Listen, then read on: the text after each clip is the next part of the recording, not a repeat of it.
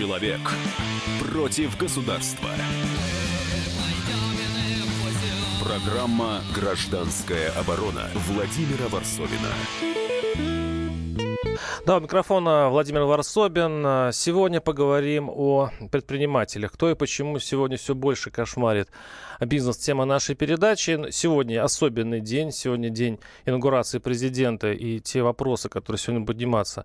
Я надеюсь, наше государство, наша власть услышит. Тем более, что у нас в студии Борис Юрьевич Титов, уполномоченный при, президент, э, при президенте России по защите прав предпринимателей. Борис Юрьевич только что вернулся с э, инаугурации президента и сразу к нам, за что вам спасибо огромное. А, Борис Юрьевич, как вам это действие? Какие у вас эмоции? Нет, это, ну, это было очень торжественно, было много народу. А, действительно, в общем, чувствовалась важность момента. Э, это производило впечатление.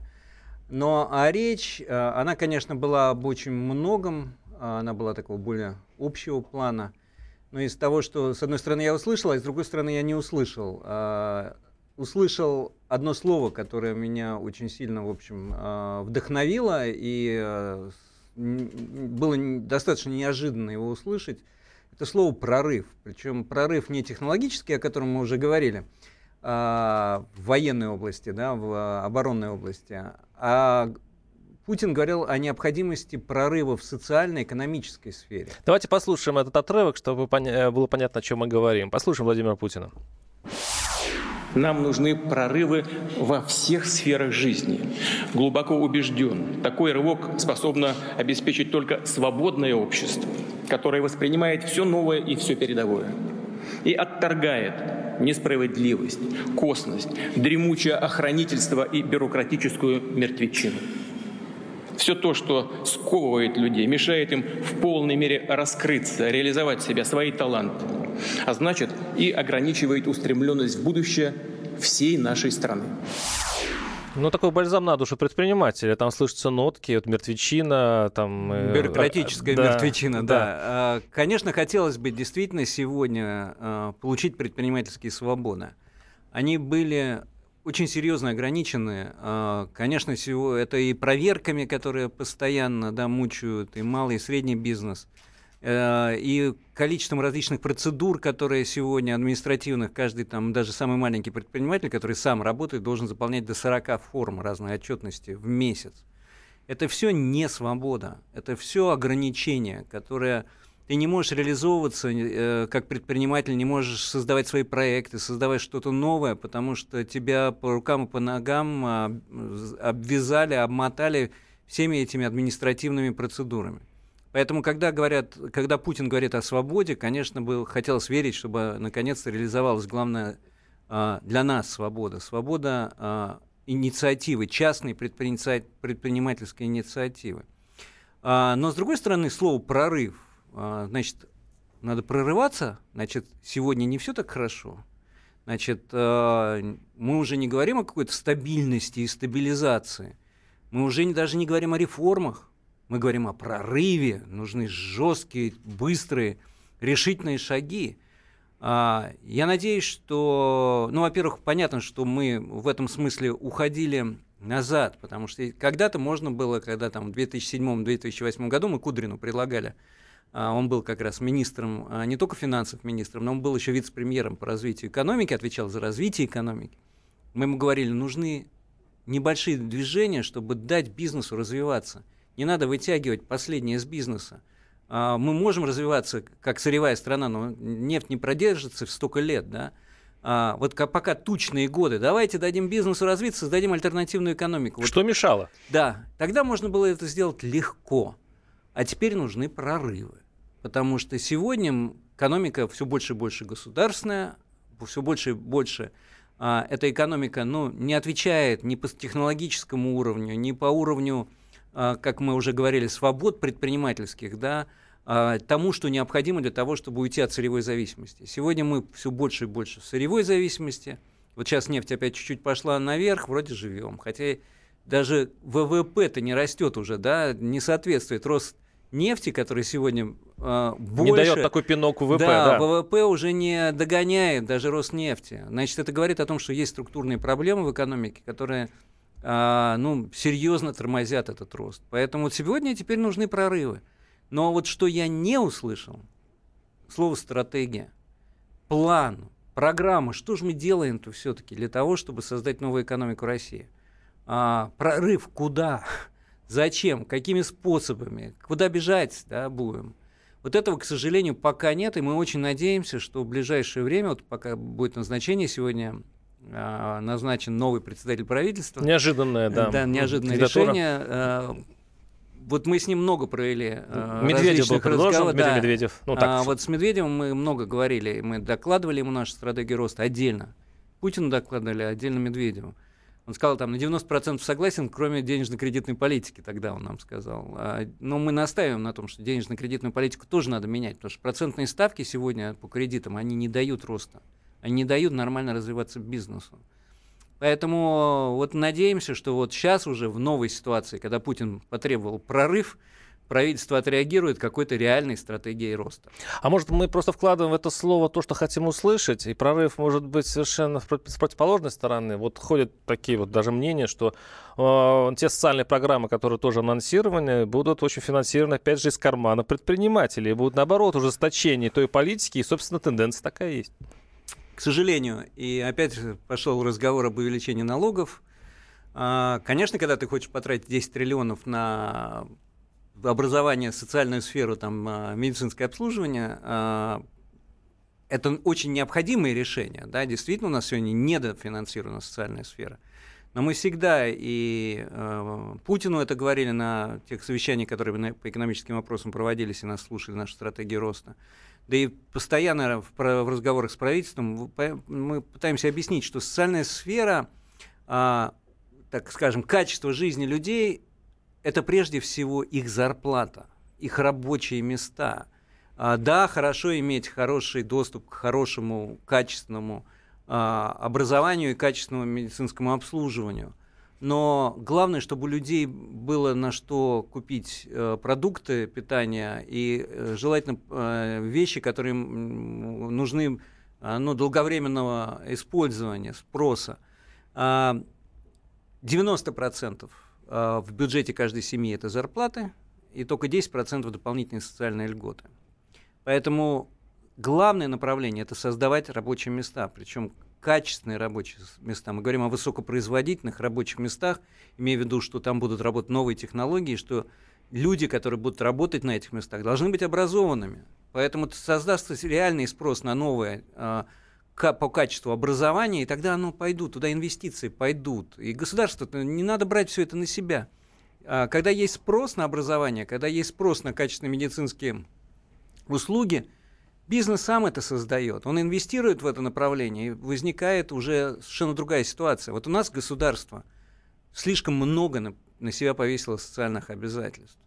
А, хотя во всем мире это делится между государством и бизнесом, частным сектором эти обязательства и по образованию. Но нет по доверия частному... бизнесу, видимо, государству. Ну, слушайте, и есть заслуженное пока, недоверие. А, ну, доверие, это, это, конечно, есть проблема. 90-е годы очень серьезно постарались, да, все к тому, чтобы это доверие исчезло. Но это не бизнес. Вы знаете, как надо делить предпринимателей и, предпри... и бизнесменов. А, Чем отличаются? А, ну вот меня часто я э, с правоохранительными органами, сотрудниками разговариваю, когда я там защищаю какого-то бизнесмена, а они говорят, да нет, он жулик, там, э, как же можно, вот вы все такие, там иногда бывает такое. Я говорю, вы знаете, если предприниматель вложил в какие-то активы производственные, то есть свои деньги вложил в реальное производство, создал рабочие места – значит, он укоренился на земле. Значит, ему есть он, что терять. Ему есть что терять. Вот этому предпринимателю можно верить. Он может что-то нарушить, потому что может сложиться жизнь так, что ему надо выплатить заработную плату, у него нет денег,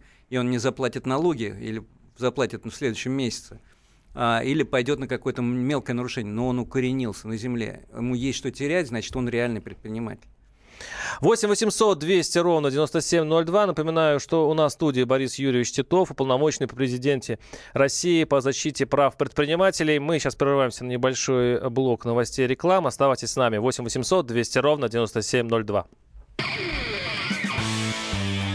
Программа «Гражданская оборона» Владимира Варсовина.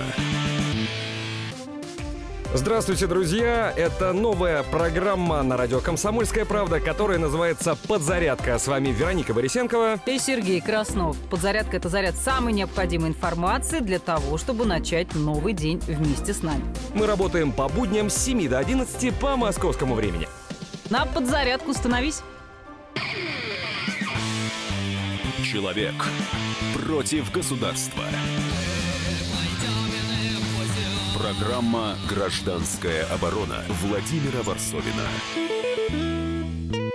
Кто и почему сейчас все больше кошмарит бизнес тема нашей передачи. Борис Юрьевич Титов, полномочный по президента России по защите прав предпринимателей у нас в гостях. Ну, давайте закончим э, с инаугурацией правительством и надеждами на то, что государство все-таки изменит э, свою политику к бизнесменам, к бизнесу, отношения. Вот вроде бы кадровая политика у нас консервативна. Остается премьер-министром Медведев, как стало известно в, в этот час.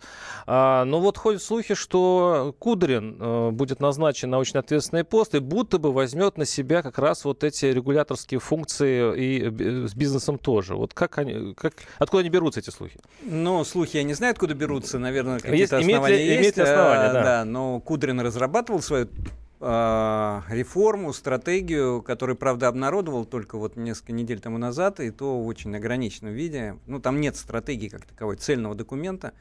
Это больше такой гуманитарно-социальный э, документ, где главная бюджетная политика, э, чтобы у государства сходили с э, дебет с кредитом. Что будет с народом, там это другой вопрос. Главное, чтобы государству все было хорошо, правительственный бюджет был в порядке. Это Кудрин. Но он, конечно, за то, чтобы развивать социальную сферу, опять медицина, опять образование. Мы тоже за это, но только за эффективные траты, а не за опять то, что половина из этого уйдет на зарплаты. Там, знаете, там были эти скандалы, когда ректор получал там, 10 миллионов рублей в месяц. Вот куда деньги-то уходили, а, причем государственного вуза. А, так вот, а, Кудрин, наверное, да, он а, в этой э, как бы, правительстве, где он долгое время работал, где у него много-много друзей, что это его команда, и, и финансовый блок, и экономический блок Орешкин. Это все люди, выросшие и Набиулина, которые, как говорят, он рекомендовал на эту должность а, председателя ЦБ. Это все его команда. Но Другой вопрос, что эту команду мы предлагали, как я уже говорил, в 2007-2008 году измениться. Не только на стабильность. Они были такая пожарная бригада после 90-х. Вот они должны были реформировать экономику так, чтобы ликвидировать вот этот хаос, привести все в стабильность, финансовую, социальную стабильность, экономическую стабильность. Они этого добились.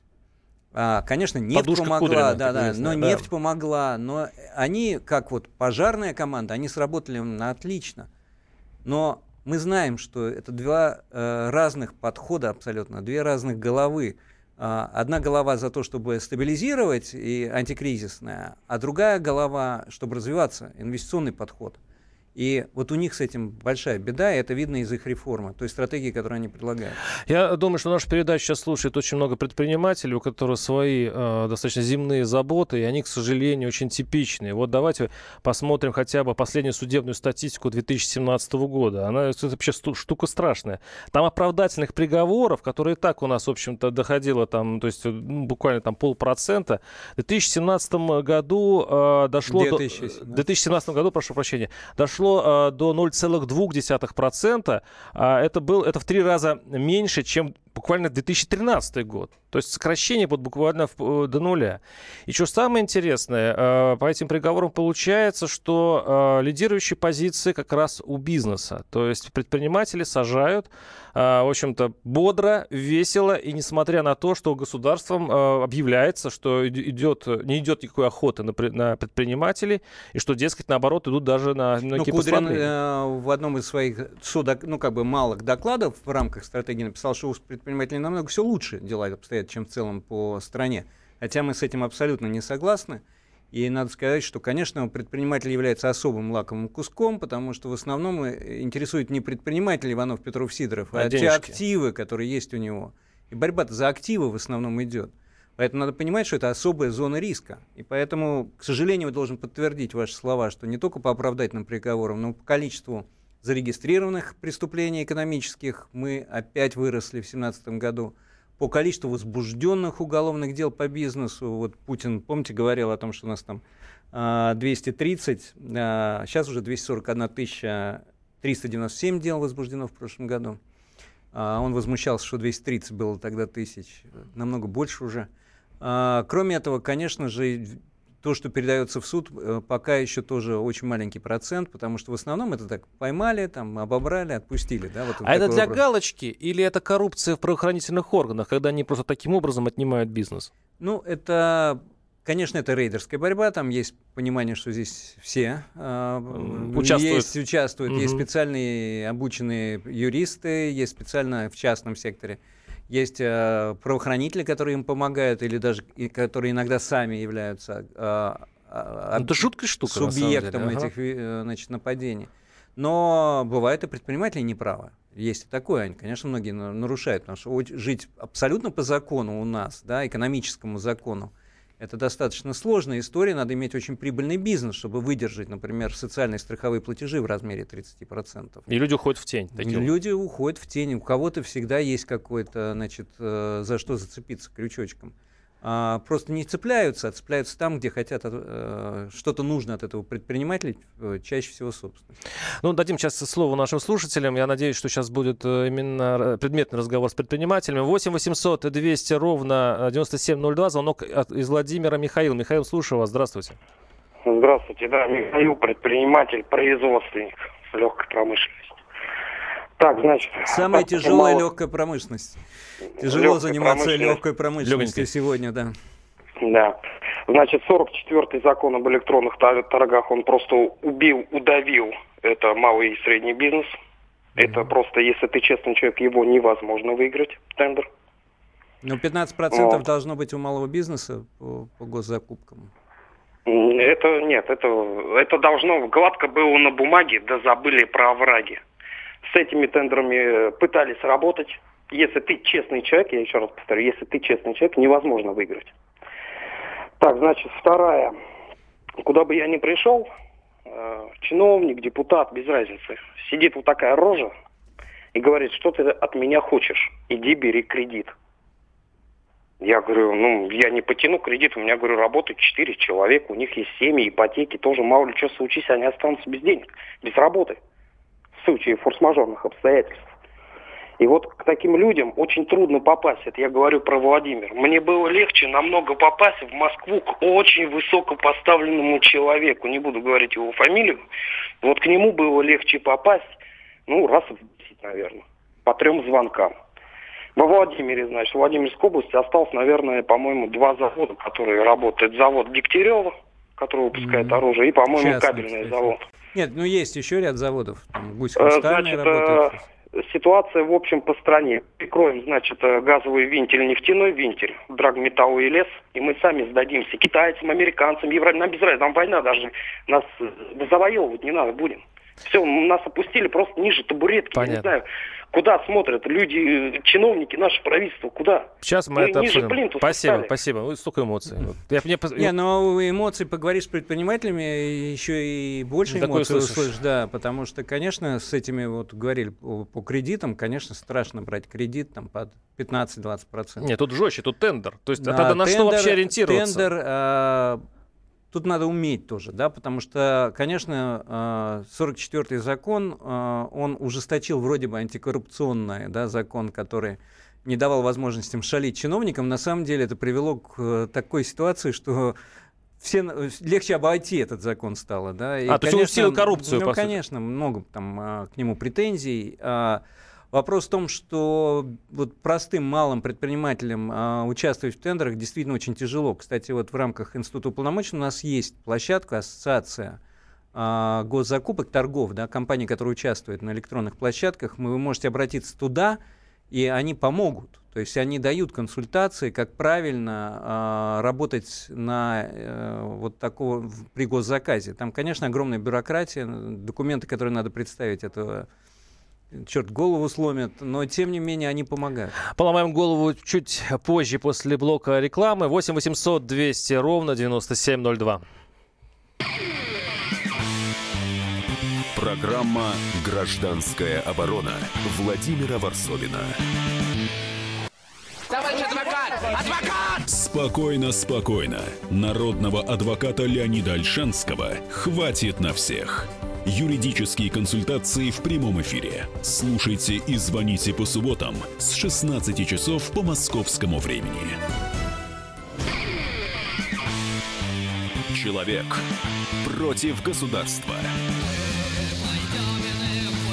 Программа «Гражданская оборона» Владимира Варсовина. Кто и почему сейчас все больше кошмарит бизнес тема нашей передачи. В студии у нас Борис Юрьевич Титов, уполномоченный при президенте России по защите прав предпринимателей. И, честно говоря, всю, весь наш эфир э, попытаюсь найти какую-то светлую нотку. Мы вроде так хорошо начали с инаугурации, с, с тем, что надежда есть все-таки, несмотря на, на то, что правительство вроде бы останется старым. А, но вот, к сожалению, под э, новости, которые идут э, даже из правоохранительных органов, ну, вызывает такое э, уныние, потому что вот буквально недавно отгремела история с пшеничным, дичайшая история, когда э, предприниматель, который заподозрили в махинации по госконтрактам Минобороны, э, по сути... Ну вот жалко это слово, которое вы принимаете, отгремела. Да, вот такие вещи не могут отгреметь. Они должны быть, э, пока не расследование, времени, да, да. не расследование не завершено, они должны быть постоянно в повестке дня, потому что нельзя такому забывать. А, Пшеничная, напомню, нашли его мертвым в камере со следами пыток. Э, и вот есть такая версия. Ну, возбуждено, возбуждено уголовное дело э, о том, что его к самоубийству склонили, мучили его очень хорошо и выбивали из него деньги. Я так правильно понимаю? Вот вы такими историями интересуетесь? Мы, мы, не, ну, естественно, это наша обязанность. Э, э, тем более, что обратились родственники. Э, в принципе, все подтверждается с точки зрения судебной экспертизы, следствия, что действительно это очень похоже даже на убийство, это не склонение к самоубийству, это похоже на убийство. Поэтому мы вот говорили о том, что надо будем создавать комиссию для того, чтобы вместе с правоохранительными органами, следственными и теми, кто отвечал за то, чтобы за безопасность да, там, потому что ясно, что в СИЗО прошли какие-то третьи люди, да, которые не должны были быть там.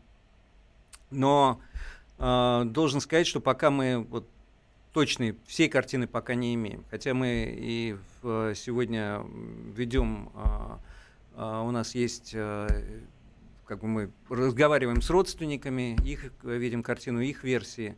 А, ведем а, со следствием, да, пытаемся наладить контакт для того, чтобы вот эта комиссия, которая должна все-таки разобраться, и дать окончательный результат, окончательную версию. Те, кто виновен в этом, должны быть наказаны.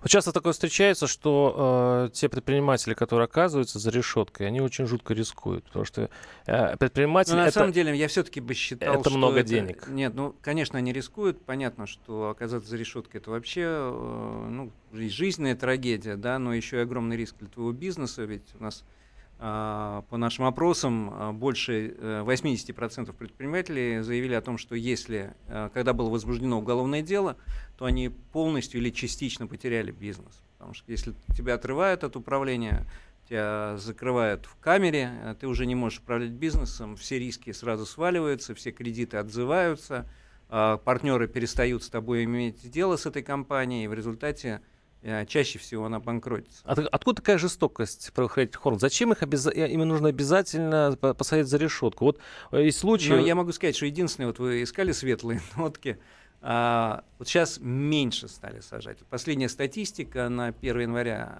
2018 а, года показала, что количество а, по экономическим имеется. статьям людей в СИЗО стало чуть меньше. Но зато выросло количество людей, а, по экономическим статьям людей, которые обвиняются по экономическим статьям, но на домашнем аресте. И количество людей на домашнем аресте выросло больше, чем снизилось количество в СИЗО. То есть в общем количество... Перешли в квартиры, да, да, но, но то есть еще и большее количество людей туда привлекли, чем раньше. По Поэтому вот здесь, конечно, немножко улучшение, что хотя бы дома они, они в СИЗО.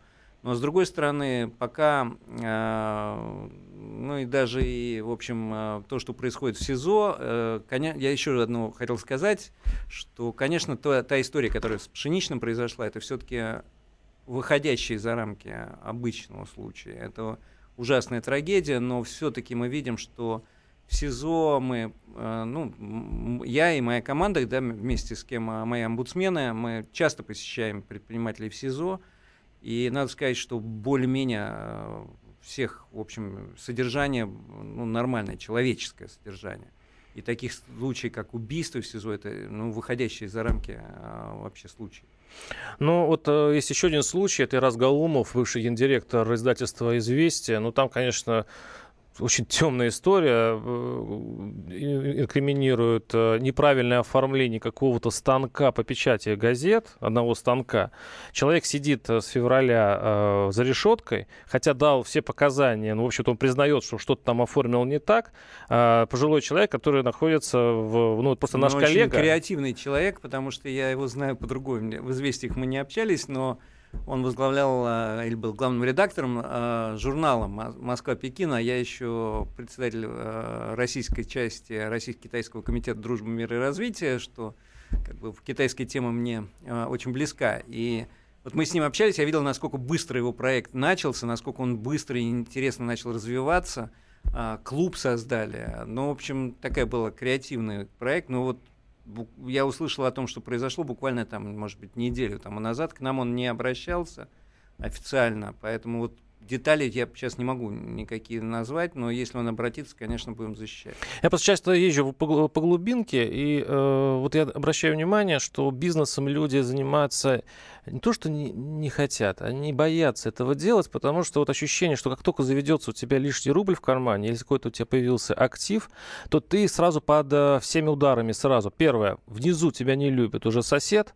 Б, на тебя смотрит косо правоохранительный орган, потому что у тебя есть деньги, и тебе можно отжать чиновники думают об этом, как будто наседка, жирная курица, которая вышла без защиты на площадь, да, и вокруг тебя крутятся уже собаки.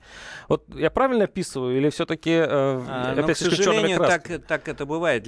Чаще всего бизнесу даже в тени легче быть, э, не платить налоги, потому что а, тогда не привлекает внимания со стороны правоохранительных органов, э, со стороны проверяющих инстанций. Почему у нас сегодня почти 48, там, по отдельным оценкам, от 37 до 48 процентов теневая экономика в стране. Мы же живем на, вот, на этом, на теневом, на теневом обороте. Так, конечно, это действительно бывает, э, что легче отказаться от каких-то э, инвестиций, создания собственного дела – а, потому что риски ну, не, несопоставимы с той прибылью, которую предприниматель может получить в результате. 8 800 200 ровно 9702 наши телефоны. Там у нас э, Виктор из Брянского. Виктор, предприниматель? Здравствуйте. Я могу говорить? Да, да, да. Ну, особенно если вы предприниматель, будет вообще здорово. Вы не поверите, но я 14 лет, э, мне было 50 лет, с 2004 года, пытаюсь им стать. Переписки ну, судиться боялся, недавно подал в суд, проиграл. Через 10 лет, как мне не, не дали, не, меня пустили в помещение, но я после написал 8-10 миллионов налогов в месяц платить буду, всех платежей. Места для инвалидов 27, там уже договора были. Откуда такие деньги? Сначала нам, потом уже государству. Какому-то. Никто не платит, а ты будешь платить. Наказали. И вот как наказали? через 10 лет мне стало 60 в 2014 году, до, до 2014. То есть вы были предпринимателем, вам начислили э, какие-то налоги, да? И у меня высчитывают с пенсии 50% дают 4 тысячи по ДХИ, угу. еще взнос. Работать не дают. Помещение скоро рухнет нахрен. Это, это в сельской местности сейчас, это бывшая Волынская сейчас столовая. Но я, я потом конфетку сделал. Вот мне надо... В месяц... А чем вы занимались? Вы это, это я что ничем не занимался, мне не дали за час работать. Я, не, а. я, даже, я даже не успел оформить. Производство надо помещение оформлять. Оно связано с производством консервной промышленности. Ну, пускай это мини. Мне надо вот 30 тонн чеснока в месяц. То есть любой фермер получит 4 миллиона по 100 рублей, если куплю. Если правильно научу его выращивать. Я грамотный человек. Надо 30 тонн грецкого ореха. Надо где-то 14 тонн масла. Это будет аджика, которого никто не делал. Пытались сделать. Но получается что? Сначала чиновнику.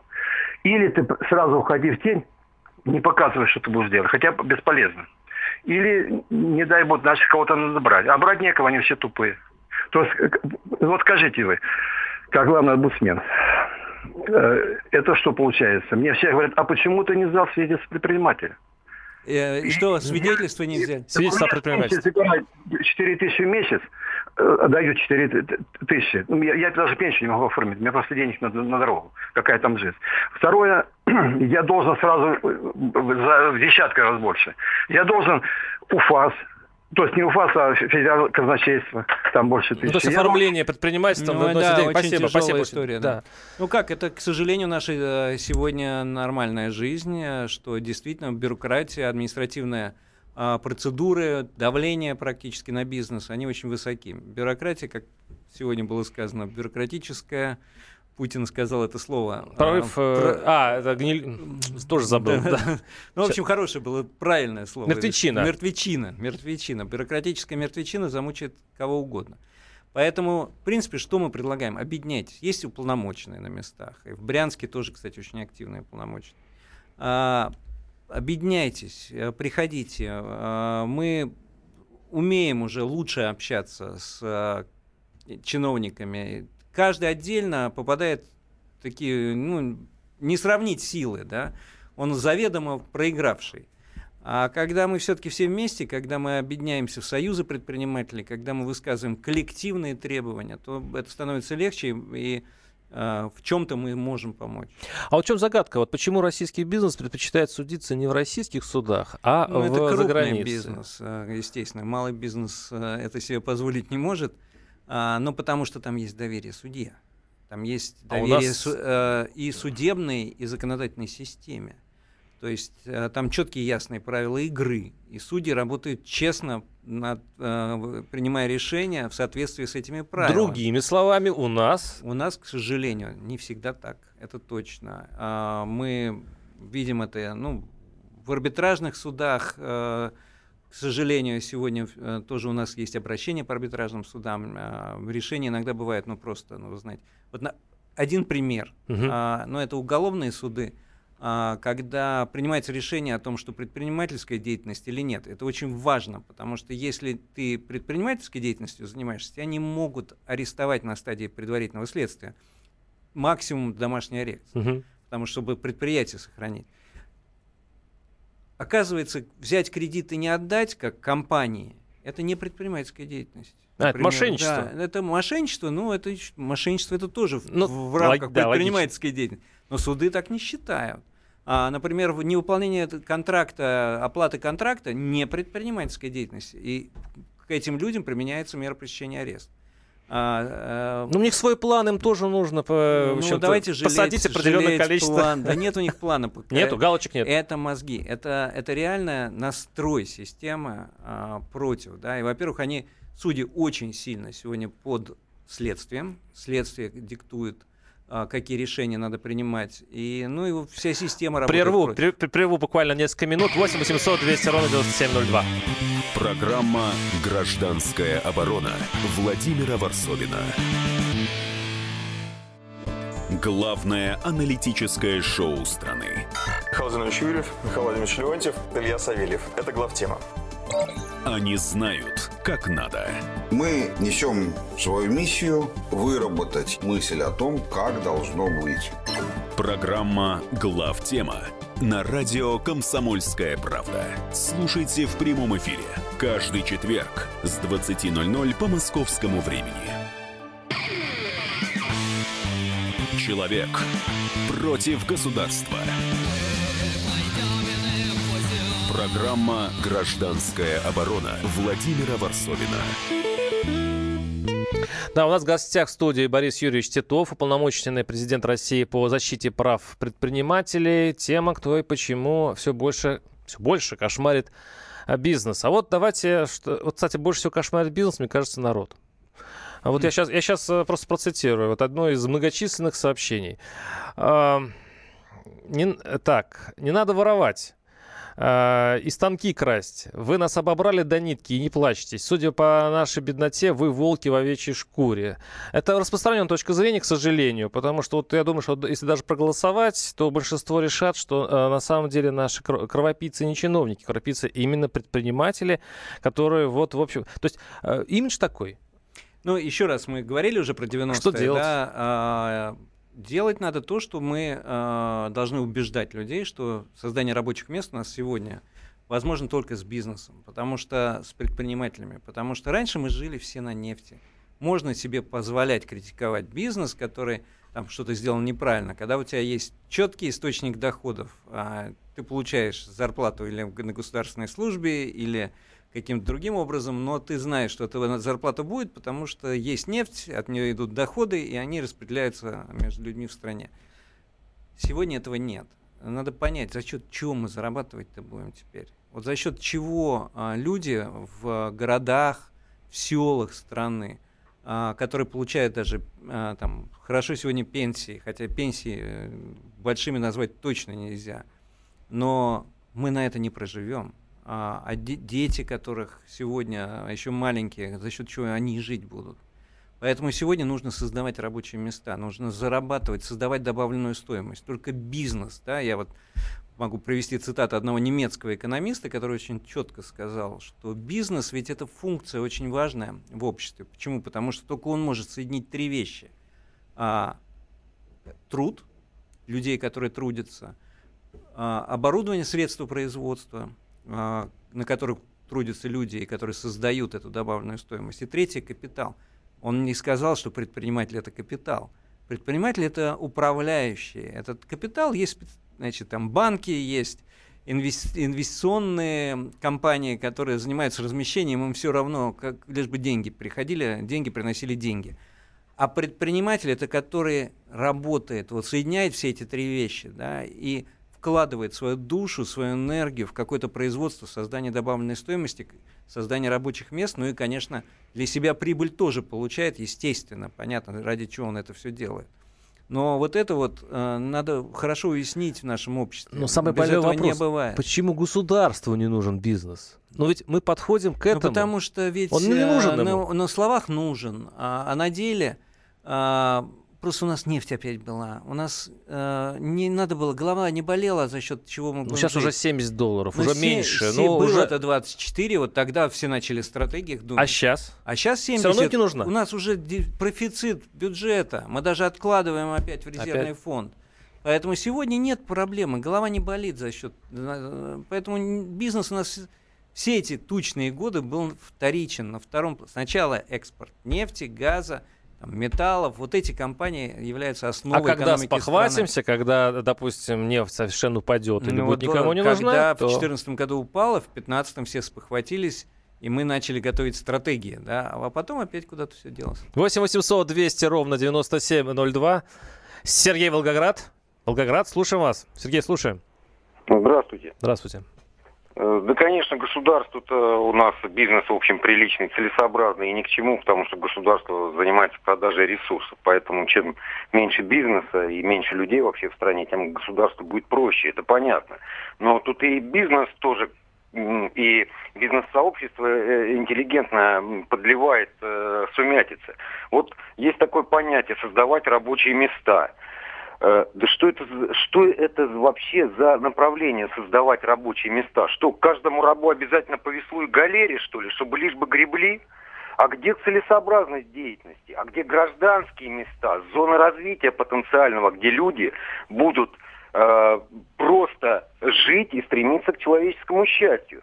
А вокруг уже этого создавать целесообразную среду, инфраструктуру. Это уже почва для бизнеса. У нас, понимаете, совершенно размыты понятия настолько, что мы не понимаем, что такое деньги. Для нас самостоятельная субстанция. Мы не понимаем, что такое вообще ну, целесообразность, деятельность государственная, к чему она должна вести. Она должна увести к, упре- к укреплению э, гражданского населения, увеличению его численности. А мы стремимся все опять же к прибыли. Понятно, О, спасибо. Понятно. Тут, К сожалению, мало времени у нас. А, ну, я бы все-таки не согласился. А, в основе всего лежит, а, конечно, производство.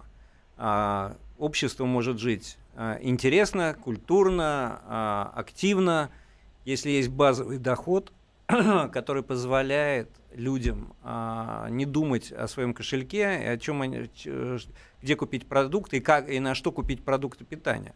Поэтому сначала должна быть экономика как база, как основа общества. И от этой базы, чем она развитие, чем больше добавленной стоимости приносит экономика страны, то есть те рабочие места, о которых вы говорили, они должны быть высокопроизводительными, эти рабочие места, а, технологичными, приносящими много добавленной А это значит мало рабочих мест? Нет, это значит станки, не, которым... не волнуйтесь. Каждая революция а, промышленная, все кричали, вот это приведет тому, помните, лудиты, которые да, да, против машин, машины, да. машины рушили там а, в Англии. А, каждый раз, каждая промышленная революция завершалась увеличением количества рабочих мест. Потому что создаются новые рабочие места, они другие, уже не те, которые были до этого.